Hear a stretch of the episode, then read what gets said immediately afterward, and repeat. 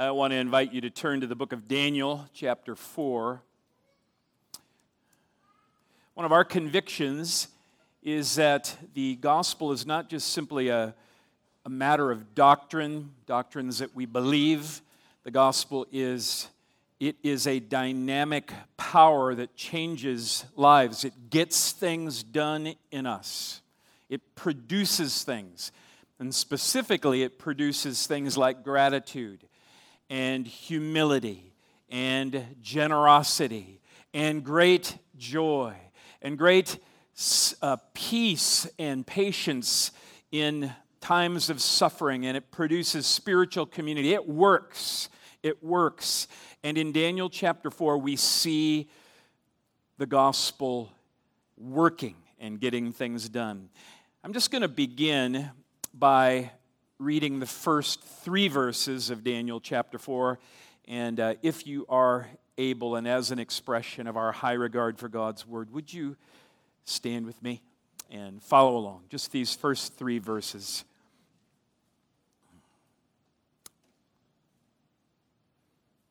King Nebuchadnezzar, to all peoples, nations, and languages that dwell in all the earth peace be multiplied to you. It has seemed good to me to show the signs and wonders that the Most High God has done for me. How great are His signs! How mighty His wonders!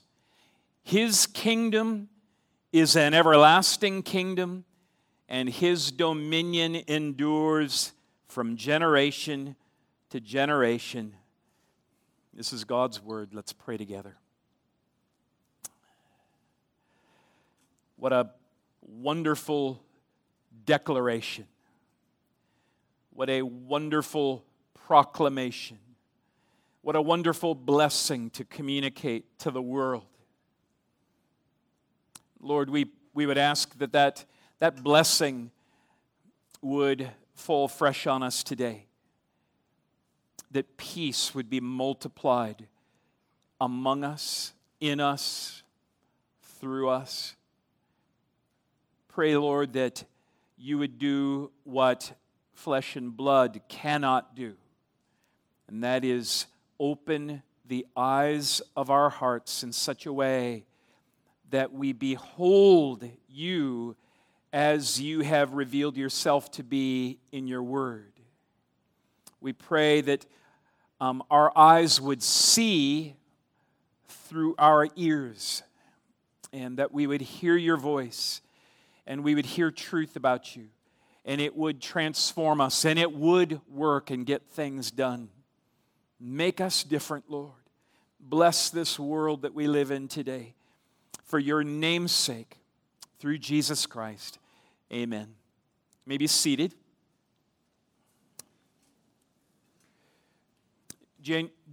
Daniel chapter 4 starts in a, a rather startling way. It is, um, we read this and we go, wait a minute, who, who's, who is talking? Who is, this is King Nebuchadnezzar speaking? It's startling. A king who has spent his rule and reign expanding his influence in the world through brutal military force is wishing all peoples, all nations, all languages peace. Multiplied peace. Lots of peace. And this is something we do not expect. And given the idol constructing, self exalting, uh, narcissistic patterns we've witnessed in this man. The other thing that is shocking is high praise from his lips to the most high God. But we love stories of redemption, and we love hearing testimonies of God's power making people new it engenders hope, it engenders joy when we see and we hear that God is still working miracles, saving the worst sinners, transforming the hardest hearts. And so, what we would like to believe is that someone as broken as Nebuchadnezzar can be saved. And yet, some of us have known people like Nebuchadnezzar. You have the scar tissue to show for the relationship that, that you had with an emotional abuser, a life of walking on eggshells with a raging, shaming parent or a threatening, controlling spouse or some charming yet manipulative, egotistical boss or even a coercive and bullying pastor. The world is full of Nebuchadnezzars. And truth be told, there is a bit of Nebuchadnezzar in each and every one of us. That's because pride, which was fundamentally a major issue for Nebuchadnezzar, according to God's word, is at the core of all sin. John Stott writes Pride is more than the first of the seven deadly sins, it is itself the essence of all sin. C.J. Mahaney writes From God's perspective, pride seems to be the most serious sin. According to Scripture, there is no sin more offensive to God than pride. Proverbs chapter 16, verse 5 says, Everyone who is arrogant in heart. Uh, now let's see, is that is anybody off the hook here? uh, everyone who is arrogant in heart is an abomination to the Lord. Be assured, he will not go unpunished. Why is that? Why, why does God hate pride so passionately? Is it not because pride rejects God as God? Pride resists the knowledge of God. Pride pushes back on the authority of God. Pride resists the holiness of God. It blinds us to God and any awareness of God. Pride hardens us against God. Pride is rebellion against God. And pride is expressed anytime we refuse to acknowledge our dependence on God. Charles Bridges writes Pride lifts up one's heart against God and contends for supremacy with Him. So, no wonder God opposes pride. Pride contends. It contends against God for supremacy. And because God cannot bear this arrogance, he reveals himself through his word as actively opposed to pride. James 4 6 famously says, God opposes the proud. That is present tense, right now, actively, immediately, constantly. God is opposing the proud. Jonathan Edwards called pride the worst viper that is in the heart the greatest disturber of the soul's peace and sweet communion with Christ, the most difficult sin to root out, and the most hidden, secret, and deceitful of all lusts. So it's no surprise then, right, that we may find ourselves just a little skeptical of what's going on in Nebuchadnezzar and it is for that reason, I believe, that the author of Daniel turns the pen over to Daniel, uh, over to Nebuchadnezzar himself in order to, quote, show the signs and wonders. That is this incredible miracle that the Most High God has done for me. Nebuchadnezzar's testimony is intended to engender hope in all of us that this worst of all vipers, this greatest disturber of soul peace and sweet communion with Jesus, may by God's sovereign grace, give way to humility. Listen to Nebuchadnezzar's last, these are the last recorded words we have of this man in Daniel chapter 4, verse 37. Now I, Nebuchadnezzar, praise and extol and honor the King of heaven. For all his works are right, and his ways are just, and those who walk in pride, he is able to humble. Speaking from personal experience. Loved ones, the, the gospel is the power of God to produce humility. Humility in the lives of God's people. And the purpose of Daniel chapter 4 is not just to show us how the, the gospel does that, how it produces humility in the proudest of sinners and the hardest of hearts. God's purpose in Daniel chapter 4 is to, to stir us to worship Him because of His ability to produce humility in the proudest of sinners and the hardest of hearts. And God willing, that's what we're going to do at the end of this sermon. We're going to worship God for His works are right and His ways are just, and He is able, and He does produce humility in His people. So, where does God honoring, Christ like humility come from? And the first place that we would begin is recognizing that God so often gets the deepest work done in our lives in the hardest of experiences, the hardest of times, the most broken moments. You just trace it out for yourself. I mean, if you think about the high points and the low points of your life, which, which ones, the high points or the low points, led to the most significant growth, the most significant spiritual development?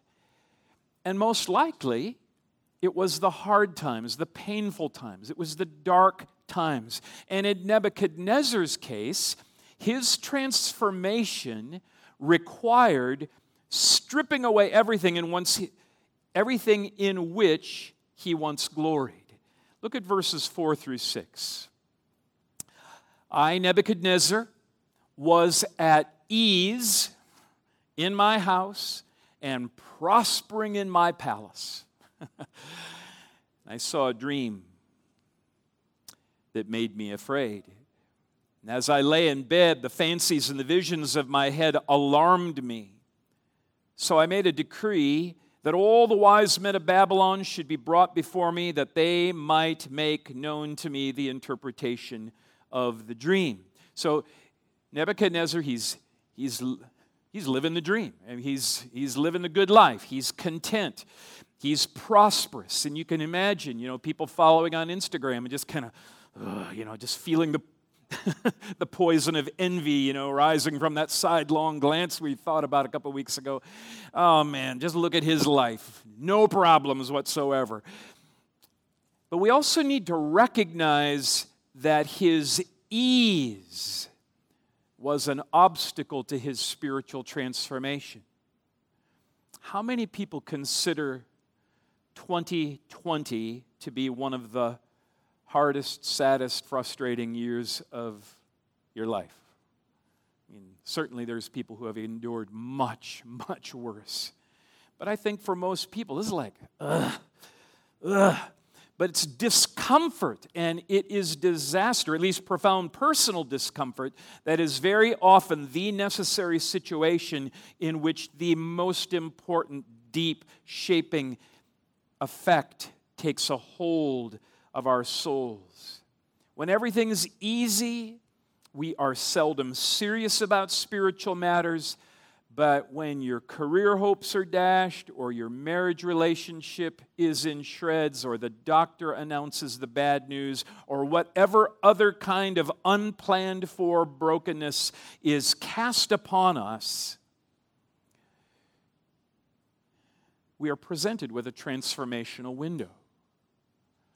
It's an opportunity. And God is about to assert himself for Nebuchadnezzar's personal transformation and his eternal well being. And the challenge that God used to initiate his redeeming activity in Nebuchadnezzar's soul was directed at his contentedness. And it came in the form of another unsettling dream. Verses 17, I'm going to read all the way through 18, so stay with me here. Then the magicians, the enchanters, the Chaldeans, and the astrologers came in, and I told them the dream, but they could not make known to me its interpretation. At last, Daniel came in before me, he who was named Belteshazzar after the name of my God, and in whom is the spirit of the holy gods. And I told him the dream, saying, O Belteshazzar, chief of the magicians, because I know that the spirit of the holy gods is in you, and that no mystery is too difficult for you, tell me the visions of my dream that I saw and their interpretation. The visions of my head as I lay in bed were these I saw, and behold, a tree in the midst of the earth, and its height was great. The tree grew and became strong, and its top reached to heaven, and it was visible to the end of the whole earth. Its leaves were beautiful and its fruit abundant, and in it was food for all. The beasts of the field found shade under it, and the birds of the heavens lived in its branches, and all flesh was fed from it. I saw in the visions of my head as I lay in bed, and behold, a watcher, a holy one, came down from heaven. He proclaimed aloud and said, Thus, chop down the tree, lop off its branches, strip off its leaves, and scatter its fruit. And let the beasts flee from under it, and the birds from its branches, but leave the stump of its roots in the earth, bound with a band of iron and bronze amid the tender grass of the field. And let him be wet with the dew of heaven. Let his portion be with the beasts in the grass of the earth. Let his mind be changed from a man's, and let a beast's mind be given to him. And let seven periods of time pass over him. The sentence is by the decree of the watchers, the decision by the word of the holy ones. To the end that the living may know that the Most High God rules the kingdom of men and gives it to whom he will and sets it over the lowliest of men. This dream I, King Nebuchadnezzar, saw, and you, O Belteshazzar, Tell me the interpretation, because all the wise men of my kingdom are not able to make known to me the interpretation. But you are able, for the Spirit of the holy gods is in you. Now, the good news in the dream was that this, this massive tree represented Nebuchadnezzar himself. And I'm sure that, you know, Nebuchadnezzar would have, he would have been so, you know, happy to see himself in the role of cosmic tree, you know, the, the epicenter and pivot point of the entire universe. But this tree has a dark side also. According to the vision, Nebuchadnezzar would be brought low. He would not only lose his power and glory, he would lose his humanity he, he would make his home with the birds and the beasts that, in the metaphor, once found shelter in his branches. In other words, the one who thought of himself in such godlike terms would crawl around like an animal in order to learn to view himself and God in proper perspective. Look at verse 19 following, I guess through verse 25. Then Daniel whose name was Belteshazzar, was dismayed for a while, and his thoughts alarmed him. And the king answered and said, Belteshazzar, let not the dream or the interpretation alarm you. Belteshazzar answered and said, My Lord, may the dream be for those who hate you and its interpretation for your enemies. The tree you saw, which grew and became strong, so that its top reached to heaven, and it was visible to the end of the whole earth whose leaves were beautiful and its fruit abundant, and in which was food for all, under which beasts of the field found shade, and in whose branches the birds of the heaven lived? It's you, O King, who have grown and become strong. Your greatness has grown and reaches to heaven, and your dominion to the ends of the earth. And because the king saw a watcher, a holy one, coming down from heaven and saying, Chop down the tree and destroy it, but leave the stump of its roots in the earth, bound with a band of iron and bronze, in the tender grass of the field. Let him be wet with the dew of heaven, and let his portion be with the beasts of the field till seven periods of time pass over him. This is the interpretation, O king. It is a decree of the Most High which has come upon my Lord the King, that you shall be driven from among men, and your dwelling shall be with the beasts of the field. You shall be made to eat grass like an ox, and you shall be wet with the dew of heaven, and seven periods of time shall pass over you till you know, until you learn, until you own up, until you bow down to the reality that the Most High rules the kingdom of men and gives it to whom he will.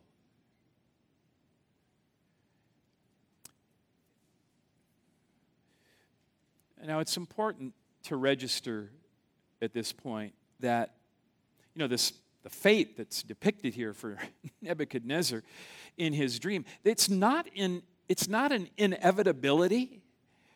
The, the purpose of the dream was to provide him with, you know, a, a warning shot across his bow, as it were.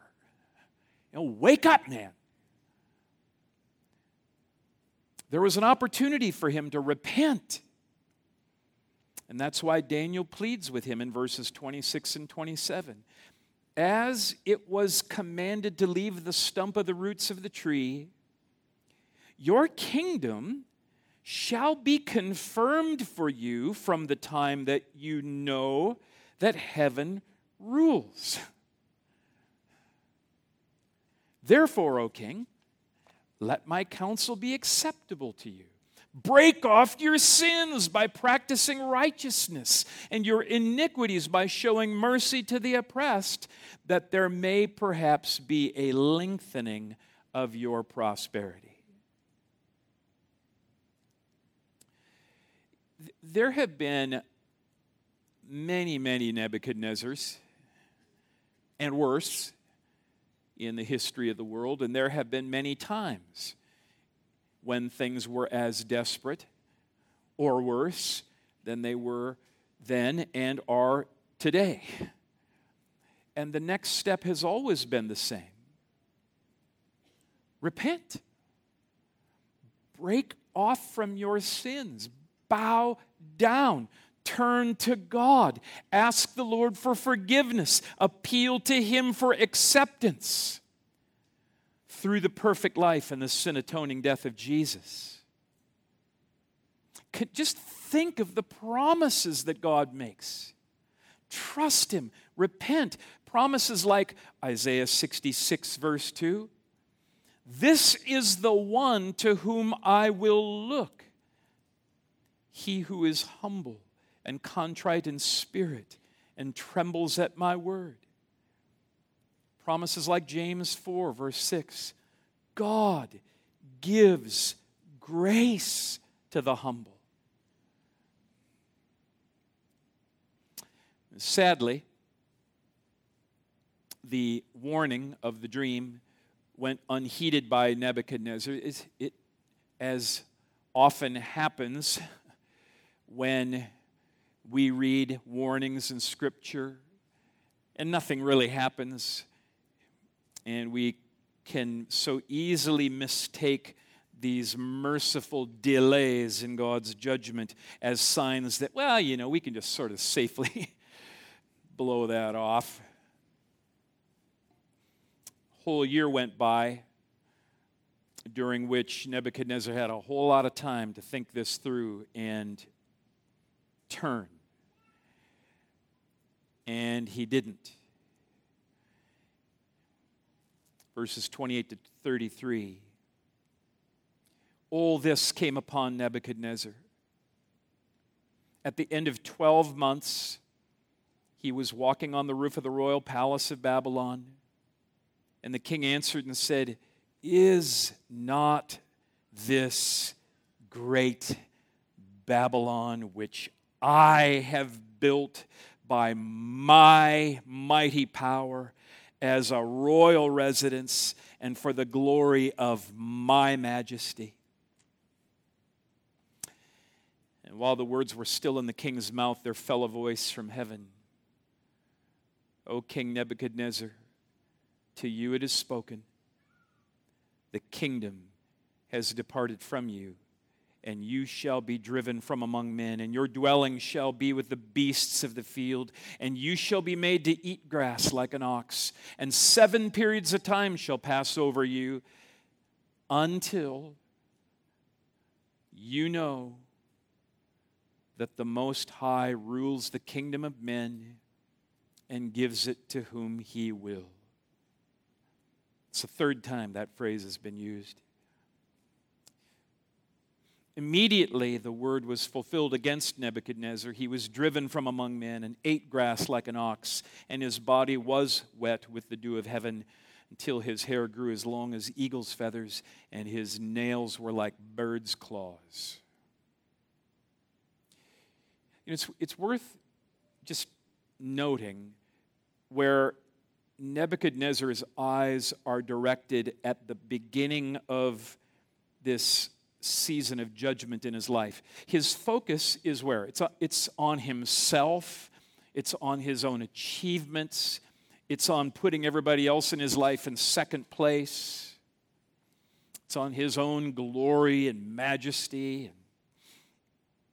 Ian Duguid comments on this passage. He says, The eyes of pride are thus always fixed on myself and my performance in a way that leaves no room for looking upwards to God. It's really hard to look up and see and behold the glories of God when we are so fixed on ourselves and the glories and the wonderfulness about, or lack of it. But it's also significant that the end of Nebuchadnezzar's humbling, this, the end of this chapter, uh, and the return of his sanity comes when he took his eyes off from him, himself and lifted them to heaven in an act of prayer and an expression of dependence. Look at verses 34 to the end. At the end of the days, the end of this period of humbling, I, Nebuchadnezzar, lifted my eyes to heaven, and my reason returned to me. And I blessed the Most High and praised and honored him who lives forever, for his dominion is an everlasting dominion, and his kingdom endures from generation. All the inhabitants of the earth are accounted as nothing, and he does according to his will among the host of heaven and among the inhabitants of the earth, and none can stay his hand or say to him, What have you done? At the same time, my reason returned to me, and for the glory of my kingdom, my majesty and splendor returned for me. My counselors and my lords sought me and I was established in my kingdom, and still more greatness was added to me. And now I, Nebuchadnezzar, praise and extol and honor the King of heaven, for all his works are right, and his ways are just, and those who walk in pride, he is able to humble. It was um, many years ago now. Um, I remember Lori and I feeling some of the exasperation that comes with raising teenagers, teenage boys, I guess, maybe in particular. Teenage girls are probably no problem. Um, we had this really good friend who we respected and admired on account of really the good fruit that we observed in the life of, of his teenage son. And uh, so we asked, What did you do? You know, what's the secret sauce here?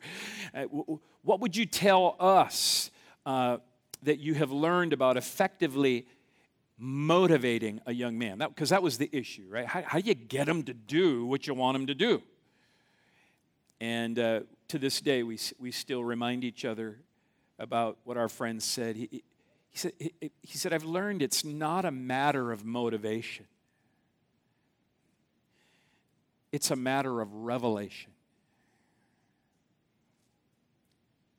It's not about coercing and leveraging and powering up. It's, they have to see something, they have to behold something.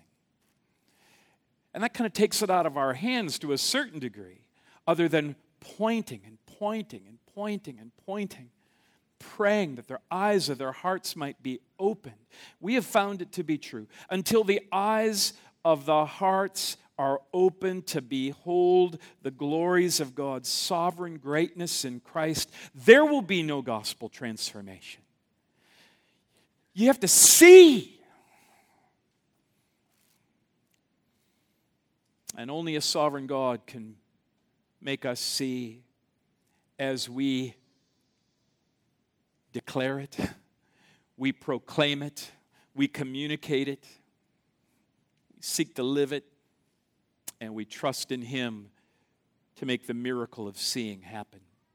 Spiritual transformation is a matter of divine revelation. And what do the eyes of our hearts need to see that changes everything? Three times in this passage, God tells us. It's the phrase that the Most High rules the kingdom of men and gives it to whom he will. When we see that, when we own that, when we bow the knees of our heart to that, everything changes. Loved ones, looking away from oneself and owning up to God's sovereign authority and right to rule and reign is the essence of true humility. John Calvin wrote, It is evident that man never attains to a true no- self knowledge until he has previously contemplated the face of God and come down after such contemplation to look into himself. It's a, it's a false humility that says, and, it's just totally vain to do this, oh, what a worthless wretch I am, you know? Because plainly, when you say, oh, what a totally wretchless, you know, wretched person I am, your eyes are still obviously and apparently fixed on yourself. It's false humility when we're caught up in our weaknesses and our deficiencies. We're still fixed right here as we as much as when we were in our grandiose ideas of ourselves. But true humility, on the other hand, looks away from self to heaven. True humility recognizes I can't stand by myself.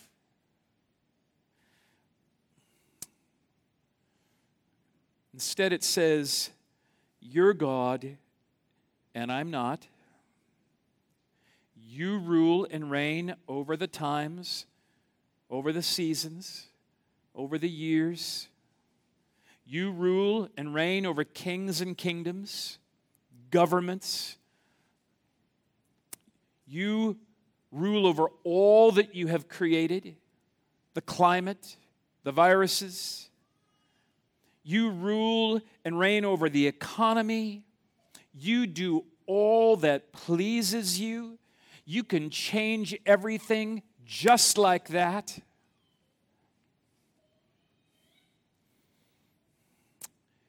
You're the potter, and I'm the clay. Your will, not my will, be done. Humility sees that apart from Christ, I can do nothing, but in Christ, I can accomplish whatever God has planned for me to do. So, why, why should God exalt somebody like Nebuchadnezzar, a, a wicked man, broken, brutal, narcissistic man? Why does God give grace to somebody like that? Why does God give grace to the humble? And why would we ever hope to receive God's favor? In closing, I'd like you just to think about this. Consider another king who was brought down from the highest heights to the deepest depths. This, this, this is a king who could actually rightly look out over all creation and say, Is this not that which I have made by my mighty power and for the glory of my majesty? And yet, instead of exalting himself, this king voluntarily humbled himself. And even though he was, by very nature, he was God, this king humbled himself and became a man. A step, a step downward, well, at least as large as when Nebuchadnezzar went to live with the beasts of the field and the birds of the air. But this king went even further than that. He took on the form of his servant. He healed the sick. He preached to the poor. He washed the feet of his disciples. And then he died a criminal's death on a cross, even though he'd never committed anything wrong. That humble king is Jesus. And his season, his seven times, if you will, his season of humiliation is over. And he is now, at this very moment, exalted in glory. And he has accomplished our redemption fully. And he is the one to whom our praise is now directed. And this is why we may be exalted.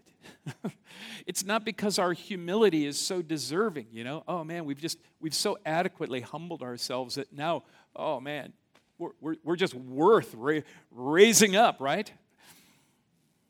It's by faith in Him. It's because we fix our eyes on Him who was once humbled and is now glorified rather than looking at ourselves.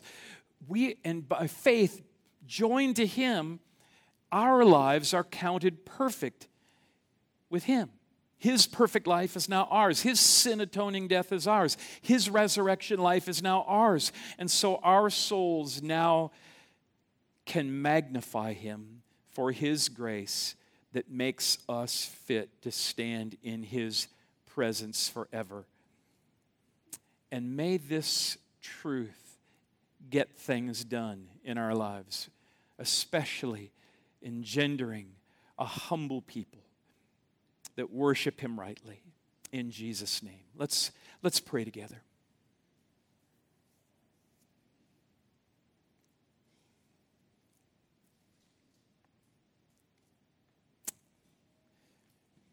Oh, that you would be exalted, Lord Jesus, rightly.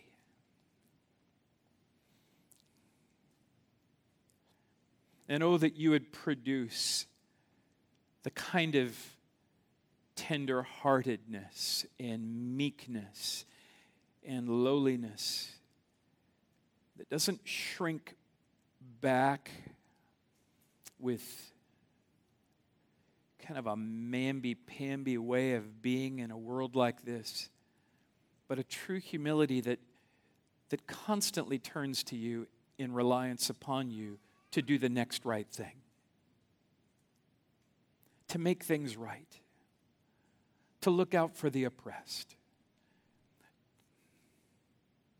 to stand for righteousness, to be bold and courageous in proclaiming the truth about who God is. It takes enormous humility to do these things. The fear of man would overwhelm us. And so, if we, unless we're able to turn away with such preoccupation about us and our own self preservation and our own self righteousness and our own self pity and our own self whatever, until we're able to turn our eyes and behold the glories of Christ in heaven on our behalf. We have no good thing. And so we ask again, Lord, that by your grace and for your glory, you would open the eyes of our hearts to behold you rightly, to see you rightly, spiritually, awakened to all that you are for us, oh God, in Jesus. We pray this in his name. Amen. Let's stand together and worship him.